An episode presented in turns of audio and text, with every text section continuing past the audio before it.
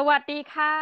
สวัสดีครับผม ยินดีต้อนรับเข้าสู่รายการสตาร์ทยับ เพราะสตาร์ทอัพไม่มีคำว่าเรียบ นี่นะคะ ในรอบเออสัปดาห์นี้เนี่ยก็ยังอยู่กันกับ podcaster น้องหมีนะคะ แล้วก็พี่โสพลโสพลสุภาพมังมีผู้ไม่มีชื่อเล่นของเรานะคะแหม ใช่แล้ว ก่อนอื่นเลยก่อนที่จะไปพูดถึงเรื่องราวที่เราจะคุยกันประจำสัปดาห์นี้เนี่ย เราก็จะต้องเป็นการเหมือนกับเป็นธรรมเนียมไปละต้อง intro ว่าสัปดาห์นี้พี่โสพลของเราเป็นอย่างไรกันบ้างคะพี่ ก็ยังสนุกสนานเหมือนเดิม มันยังมีอะไรให้ทำเยอะแยะเลยเนาะก็ช่วงที่ผ่านมานี่จะเป็นช่วงไปเปิดร้านให้กับร้านค้าต่างๆเนาะเป็นแพลตฟอร์ม B2B แพลตฟอร์มนะครับที่ช่วยเป็นตัวเชื่อมหลังบ้านให้กับร้านค้าแล้วก็ธุรกิจกับ Messenger ที่อยู่ในแพลตฟอร์มของเรามันคล้ายๆกับว่าเวลาลูกค้าอยากซื้อของ กับร้านนี้อะไรเงี้ยครับเขาก็สามารถที่จะทักไลน์ร้านไปได้เลย แล้วก็ซื้อของภายในไลน์แล้วไอตัวเนี้ยครับระบบหลังบ้านเนี่ยก็จะเป็นตัวลิงก์ที่อยู่ในระบบของเรา ก็คือเรียกเรียก Messenger คำนวณค่าส่ง คำนวณเส้นทางนู่นนั่นนี่ให้หมดเลยอืมเนี่ยครับก็คือร้านค้าก็ไม่ต้องทำอะไรคือร้านค้าเอาเอาของใส่เอาของใส่เอาของใส่แล้วก็รอให้ลูกค้ามาซื้อก็คือโปรโมทช่วยโปรโมทอะไรเงี้ยครับอืมแล้วเราก็ไปรับของส่งให้ลูกค้าประมาณนี้ครับผมคือแต่เดิมอะเราก็สามารถสั่งไลน์อะสมมติร้านอื่นต่าง ๆ ที่เป็นอาหารเนี่ยถ้าไม่เข้าแพลตฟอร์มก็ทำได้ แต่ว่าอันเนี้ยมันจะมีข้อแตกต่างยังไงบ้างอะก็ปกติแล้วอะเวลาร้านค้าที่ไม่ไม่ได้เข้าแบบ Grab หรือ Food Panda หรือว่าอะไรเงี้ยใช่ไหมครับเวลาลูกค้าจะสั่งของอะ คือเขาก็ทักไลน์ไปหาร้านบอกว่า เออขอสั่งอันนี้หน่อยอันนี้หน่อยอันนี้หน่อยอะไรเงี้ยแล้วก็ร้านก็จะต้องแบบ เออ ได้เลยค่ะเดี๋ยวเดี๋ยวทักไปหา Messenger แป๊บนึงนะคะว่าค่าส่งเท่าไหร่อะไรเงี้ยพอเขาทักไปหา Messenger เสร็จปุ๊บเขาก็ได้ค่าส่งมาใช่ปะหรือไม่ก็เขาเข้า Grab แล้วก็ดู Grab Express อะไรเงี้ยเขาก็ได้ค่าส่งมา พอได้ค่าส่งมาเสร็จปุ๊บเขาก็มาแจ้งลูกค้าอีกทีนึงเขาบอกว่าอะค่าส่ง70บาทค่ะ แล้วก็ลูกค้าก็บอกโอเคค่ะ70บาท รวมค่าของ100บาทอืมเดี๋ยวฉันโอนให้170นะคะอะไรเงี้ย ลูกค้าก็หายไป แล้วก็ กว่าลูกค้าจะกลับเข้ามาโอนตังค์อะไรเงี้ยครับ ซึ่งก็ไม่รู้ว่าเมื่อไหร่อืมจะโอนหรือเปล่าก็ไม่รู้ confirm หรือเปล่าก็ยังไม่รู้อะไรเงี้ยครับ ซึ่งมันเป็นกระบวนการที่ค่อนข้างใช้เวลานาน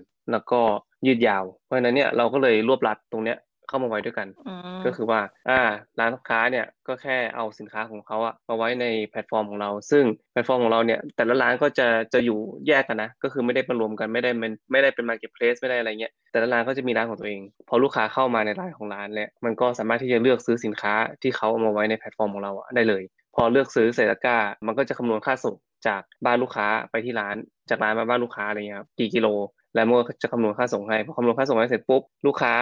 สั่ง โอนเงินร้านค้าคอนเฟิร์ม Messenger ไปรับของเอามาส่งที่บ้านอืมจบเลย จริง ๆ ฟังอืมอย่างนี้ก็เหมือนกับหนึ่งแน่นอนเลยว่ามันเป็นการอ่าตัดทอนอะไรที่ไม่จำเป็นไปเนาะแล้วก็ใช่ครับอีกประการที่เห็นได้ชัดคือ น่าจะเป็นการเพิ่มยอดของร้านค้าด้วยแหละ เพราะว่ามันพอมันตัดประเด็นที่มันเสียเวลาแล้วว่า ลูกค้าอาจจะ willing ที่จะจ่ายเลย แล้วก็เรียบร้อยทีเดียวจบนะคะน้อง ใช่ครับ ก็น่าจะ คือมันเป็นแนวคิดประมาณนี้ เราอยากจะให้ความสะดวกกับร้านค้า แล้วก็ธุรกิจที่ต้องการจะขยายตลาดออนไลน์ เพื่อที่จะมี Messenger รองรับในพื้นที่นี่แหละ คือสิ่งที่เราอยากจะทำอ่า กับแพลตฟอร์มอ่านั่นแหละประมาณค่ะนั้น แต่ว่าสัปดาห์นี้เนี่ยเราก็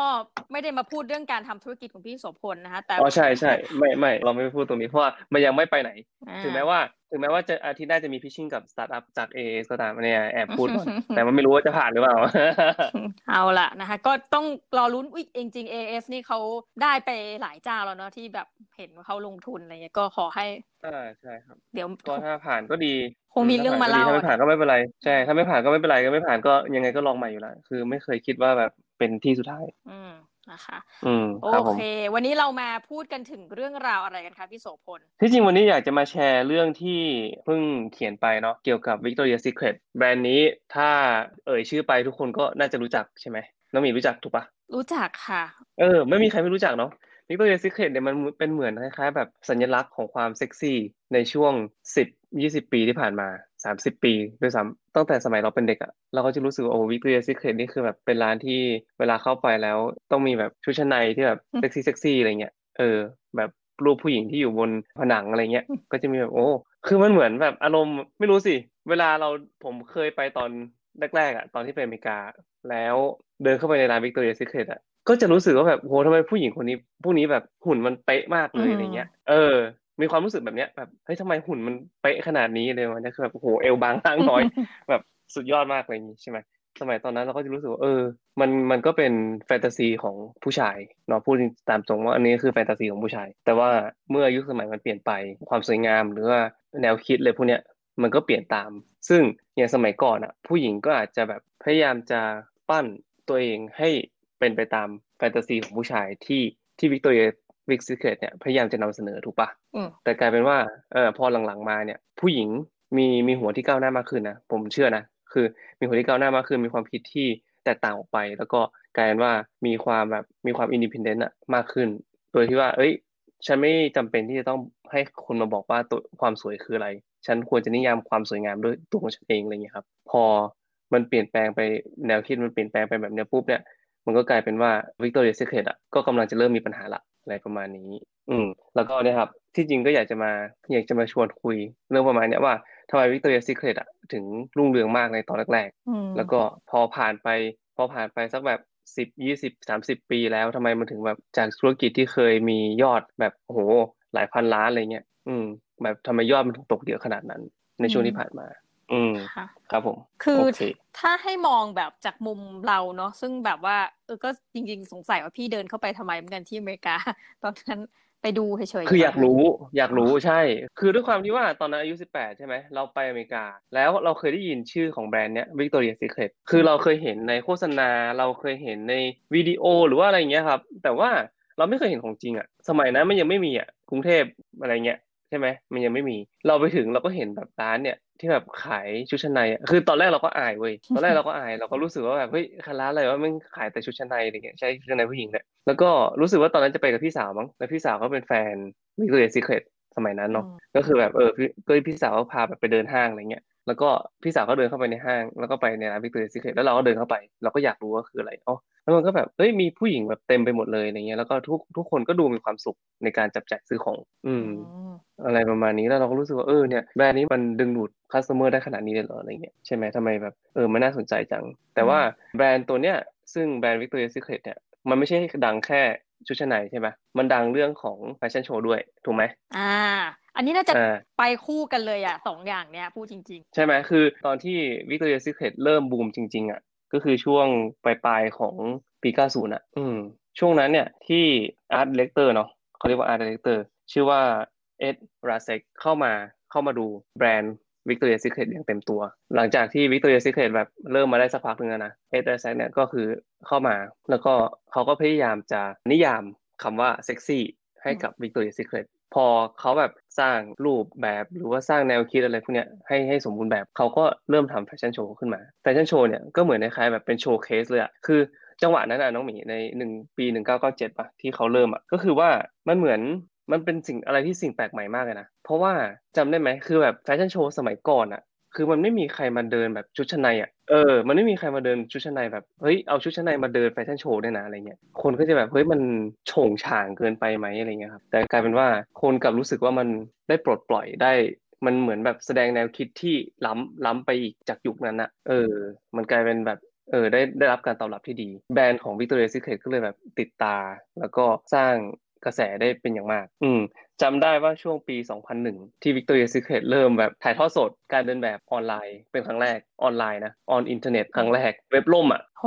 เออเว็บล่มอะคือแบบคนเข้ามาดูแบบโอ้โหไม่รู้กี่กี่ล้านคนอะคือแบบว่าเว็บเว็บล่มเลยอะไรเงี้ยครับคือจังหวะนั้นมันเหมือนคล้ายๆกับว่าเฮ้ยความความบูมของไอ้ตัวเนี้ย Victoria's Secret เนี่ยมันมันเริ่มพิกอัพละแล้วก็อีกอย่างหนึ่งก็คือเรื่องผลิตภัณฑ์ จังหวะนั้นอะ Victoria's Secret ก็เหมือนคล้ายๆกับว่าพยายามจะผลักดันเรื่องความสวมใส่ที่สบายขึ้นอะไรเงี้ยครับ ช่วงปีต้นๆนะแล้วก็ขายได้ดีมาก ซึ่งราคาของชุดชั้นในเนี่ยก็จะสูงกว่าตลาดทั่วไปอะเกือบเกือบถึงสองเท่า แต่ก็ยังขายได้เนี่ยครับอืมเพราะฉะนั้นเนี่ยมันก็เลยเนี่ยครับทุกอย่างมันก็เลย pick up pick up pick up ไปเรื่อยๆแต่ว่าพอผ่านพ้นมาถึงช่วงจุดประมาณ 2013 2014 2015 อะไรเงี้ยครับเริ่มเริ่มมี movement เนาะเขาเรียกว่าเริ่มมี movement ของของแนวคิดของผู้หญิงที่เป็นอิสระมากขึ้นใช่ไหมแล้วก็มันก็จะมีช่วงยุคของ Me Too ใช่ไหมครับช่วงประมาณ 2016 2017 เลยใช่ไหมที่แบบเกิดเหตุการณ์ประมาณนี้ขึ้นเนาะช่วงเนี้ยที่แบบว่า Victoria's Secret อะเริ่มระส่ำระสายละคือยอดขายในสโตร์เดียวกันอะลดลงเปอร์เซ็นต์ยอดขายของในแต่ละสโตร์เนี่ยลดลงละแล้วก็ทีนี้นอกจากกระแสมีทูมาใช่ไหมก็เหมือนคล้ายกับว่า Victoria Secret เนี่ยก็แบบยึดติดกับสิ่งที่ตัวเองมีอยู่อะจาก 10 20 30 ปีที่ผ่านมาเนี่ยครับยึดติดกับคำว่าเซ็กซี่ของตัวเองเนี่ยแบบผู้หญิงต้องรูปทรงประมาณนี้อะไรเงี้ยครับต้องมีร่างกายประมาณนี้หน้าอกประมาณนี้เอวประมาณนี้ สะโพกประมาณนี้ ถึงจะเรียกว่าเป็นแองเจิลของ Victoria's Secret ได้อะไรประมาณนี้ใช่ไหมแต่ว่าพอกระแสพวกนี้มาปุ๊บเนี่ยมันก็กลายเป็นเหมือนว่าคนก็จะมอง Victoria's Secret ว่าเฮ้ยแบบทำไมคุณต้องมีความสวยงามแค่ประเภทเดียวถูกปะอ่าทำไมความสวยงามมันมันหลากหลายไม่ได้หรออะไรเงี้ยครับกลายเป็นแบรนด์อย่าง a อรี่ของ American Eagle ที่เป็นชุดชั้นในเหมือนกัน ก็ได้รับความนิยมมากขึ้นเหมือนคล้ายกับว่า a อรี่เนี่ยเห็นมันเห็นเหมือนเหมือนเห็นช่องโหว่ด้วยมั้งหรือว่าไม่ไม่ได้จะไม่เห็นช่องโหว่หรือว่าเห็นเทรนที่กำลัง pick up นะแต่คือว่าเขาก็จะใช้โมเดลที่แบบมีรูปร่างแตกต่างกันอะมีคนท้วมบ้าง มีคนผอมบ้าง มีคนสูงมากคนต่ำบ้าง คือแบบรวมๆกันไปอ่าพอรวมๆกันไปปุ๊บก็กลายเป็นว่าเขาสร้างชุดชั้นในของผู้หญิงที่สำหรับผู้หญิงทุกคน แล้วเขาก็บอกว่าเออเนี่ยผู้หญิงทุกคนควรสวยงามในแบบของตัวเอง ก็กลายเป็นกระแสตีกลับให้กับ Victoria's Secret ว่าเออ Victoria's Secret เนี่ยหยุดอยู่ที่เดิมอะคือไม่ไม่ไปไหนสักทีอะไรเงี้ยแล้วก็มีอีกเรื่องหนึ่งก็คืออย่างที่บอกอะที่ Ed Razek ที่เขา ทำแฟชั่นโชว์ออกมาเนาะพอมีกระแสตีกลับก็คือ ก็มีคนมาถามเขาแหละว่าหลังจากแฟชั่นโชว์ปี 2018 อะปี 2018 นี่คือปีสุดท้ายนะ ที่มีแฟชั่นโชว์ปีที่แล้วไม่มีเขาให้สัมภาษณ์ว่าถ้าคุณถามเราว่าเราคิดที่จะนำโมเดลข้ามเพศมาไว้ใน Victoria's Secret ไหม หรือว่าผู้หญิงที่มีรูปร่างใหญ่คือ plus size woman เนี่ยนะมาใส่ในโชว์เราไหม เราทำนะเราเคยทำสำหรับรายการพิเศษสำหรับผู้หญิงรูปรูปร่างใหญ่ในปี 2000 แต่ไม่มีคนสนใจ และตอนนี้ก็ยัง จะไม่มีคนสนใจอยู่ดี เราทำตลาดให้กับกลุ่มคนที่เราต้องการจะขาย เราไม่ได้ทำตลาดให้กับคนทั้งโลก อันนี้ครับ คือคอมเมนต์เนี้ยจุดไฟกระแสแล้วก็ทัวลงเอ็ดแซกมากคือแบบว่าเออมีแบบทวีตแบบโอ้โหแบบเข้าไปถาโถมมากเลยบอกว่าทำไมคุณถึงใจแคบอะไรประมาณนี้คือแบบทำไมคนถึงมีแนวคิดประมาณนี้ได้อะไรประมาณนี้ครับผม ซึ่งภายหลังเขาก็ออกมาขอโทษนะ ออกมาขอโทษ แล้วก็ Victoria's Secret เองก็มีการจ้างนางแบบที่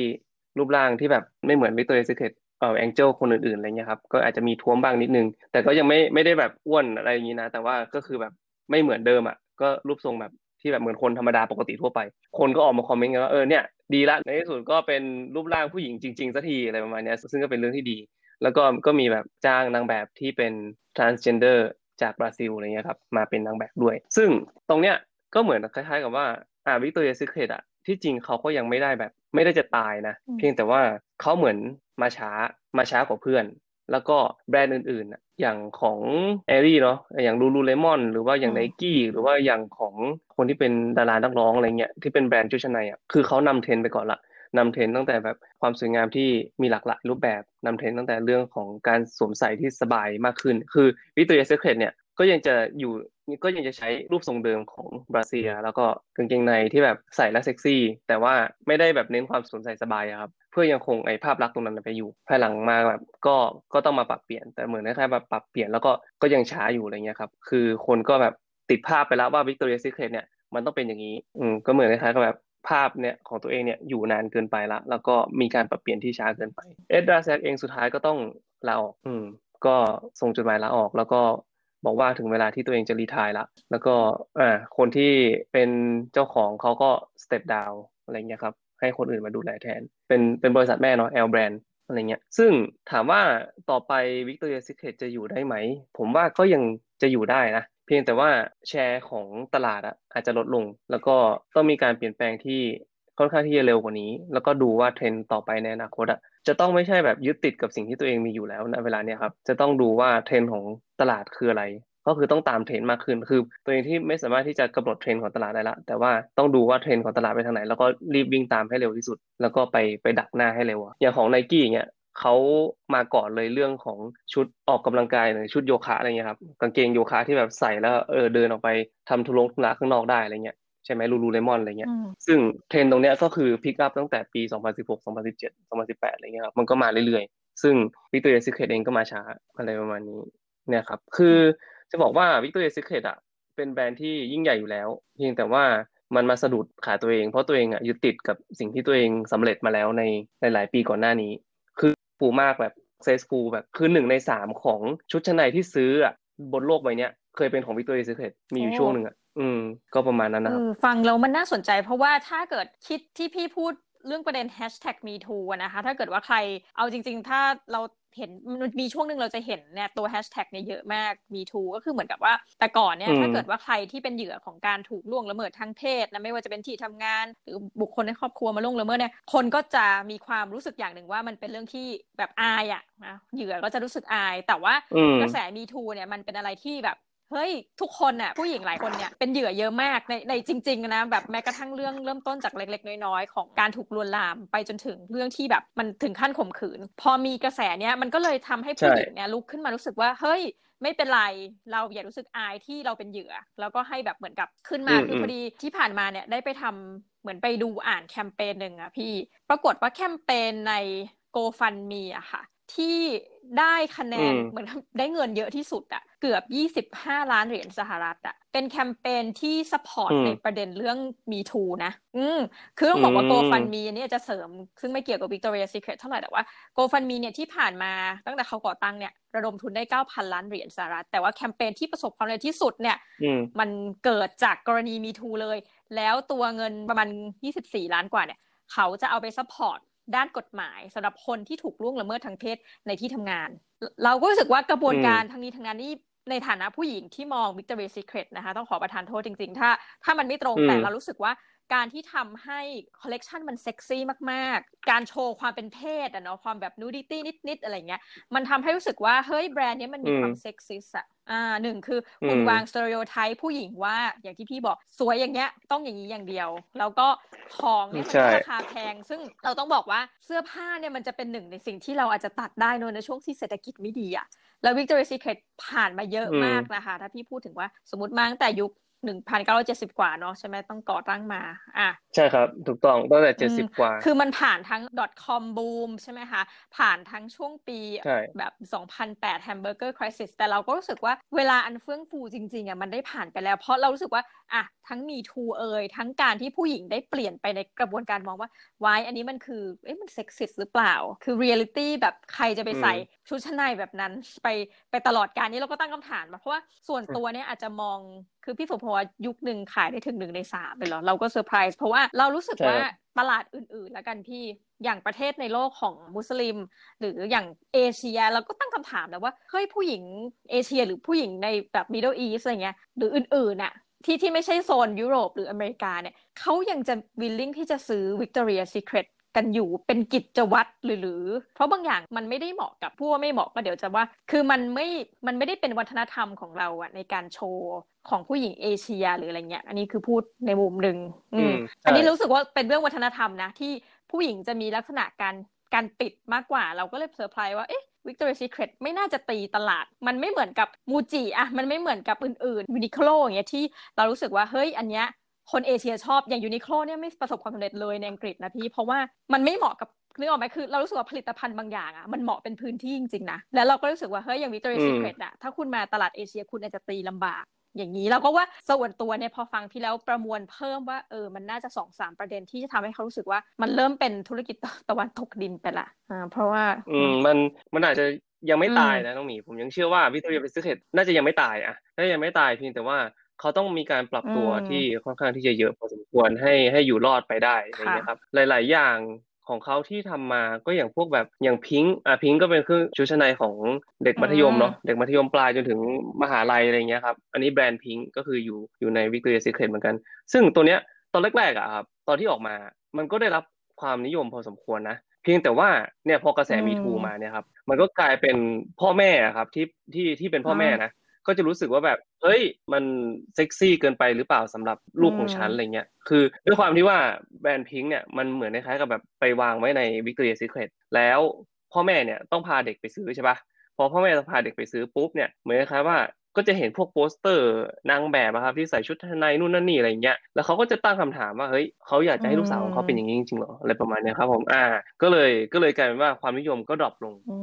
พอกระแสพวกนี้มาอีกอย่างหนึ่งอีกอย่างหนึ่งที่เป็นข่าวก็คือเรื่องของมีอาชญากรทางเพศคนหนึ่งอะที่เคยดูแลเรื่องการเงินให้กับเจ้าของของเนี่ย Victoria's Secret อ่า อันนี้ก็อันนี้ก็เป็นกระแสตีกลับที่ค่อนข้างที่รุนแรงเหมือนกัน เพราะว่าเขาก็ เนาะมันเหมือนคล้ายๆกับแบบเขาเขาใช้อำนาจของตัวเองนะครับ บางทีก็ไปล่วงเกินนางแบบด้วยก็คือประมาณว่ามีคนเออคล้ายๆ กับโอ้ยบรรดาพวกผู้กำกับที่มีเคสอะอะไรนะไวน์สไตน์อะไรไวน์สตีนอะใช่ไหมที่แบบเป็นเจ้าของ Miramax อะที่แบบไปล่วงละเมิดไป rape บรรดาพวกบรรดานักแสดงทั้งหลายอะไรเงี้ยแล้วก็อันนี้คงเคสเดียวกันว่าอืมเฮ้ยเดี๋ยวฝากคนเข้าไปเป็นนางแบบใน Victoria ได้ประมาณนี้ป่ะคะแล้วก็เลยจัดการล่วงละเมิด อืมก็ก็เหมือนประมาณนะครับ เจฟฟรีย์เอปสตีนนี่คือชื่อของเขาอืมอืมนั่นแหละ ก็แต่แต่คนที่ก่อตั้งเนาะคุณเว็กซ์เนอร์ อืมเนี่ยคนที่เป็นเจ้าของ Victoria's Secret เนี่ยเขาออกมาแถลงนะเขาบอกว่าเขารู้สึกเสียใจมากกับกับเรื่องนี้เพราะว่าเขาบอกว่าในบางช่วงของชีวิตเราทุกคนถูกจะถูกหักหลังโดยเพื่อนเนาะอืมจะถูกเอาเปรียบโดยคนที่ป่วยเจ้าเล่ห์ต่ำทรามเป็นเรื่องที่ผมรู้สึกอับอายมากที่ที่ได้ไปใกล้ชิดด้วยอืมแต่นั่นก็เป็นอดีตไปแล้วอันนี้แต่ว่าอันเนี้ยคือเขาออกมาพูดเลยว่าเนี่ยคือสิ่งอ๋อที่เขาแบบรู้สึกแย่มากๆกับสิ่งที่เกิดขึ้นอะไรเงี้ยครับผมซึ่งเขาก็ไม่รู้เลยว่ามันเป็นสิ่งที่เกิดขึ้นพอ พอมีข่าวออกมาปุ๊บมีคนมาแจ้งเรื่องพวกเนี้ยครับ คือคนคนนี้ไอคนเนี้ยมันถูกจับเรียบร้อยแล้วเนาะเออจริง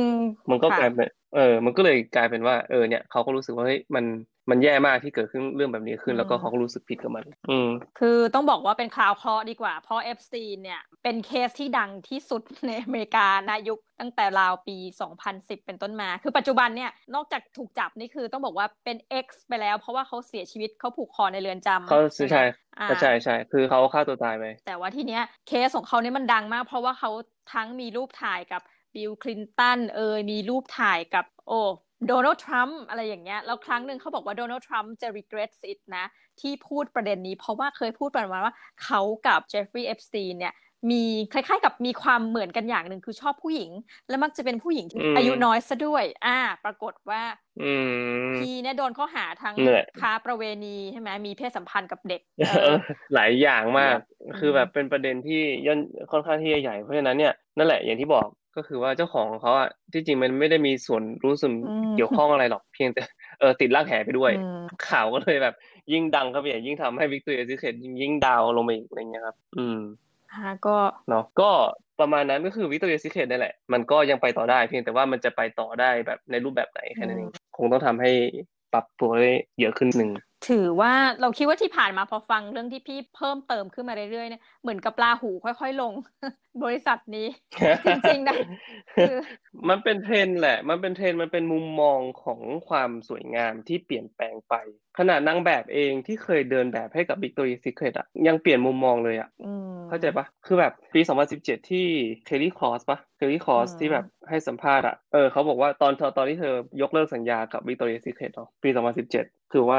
ฉันคิดว่ามันเป็นจุดเปลี่ยนสำคัญสำหรับฉันที่จะก้าวออกมาสู่ความเป็นเฟมินิสต์อย่างแท้จริง สามารถที่จะเลือกเองได้ บอกเล่าในสิ่งที่ตัวเองเป็น ไม่ว่าจะผ่านทางบริษัทที่ฉันเลือกจะทำงานด้วย หรือภาพของตัวฉันเองที่จะประกาศให้โลกเห็น เนี่ยครับ คือนางฟ้าก็คือมนุษย์ปะอืมถูกปะ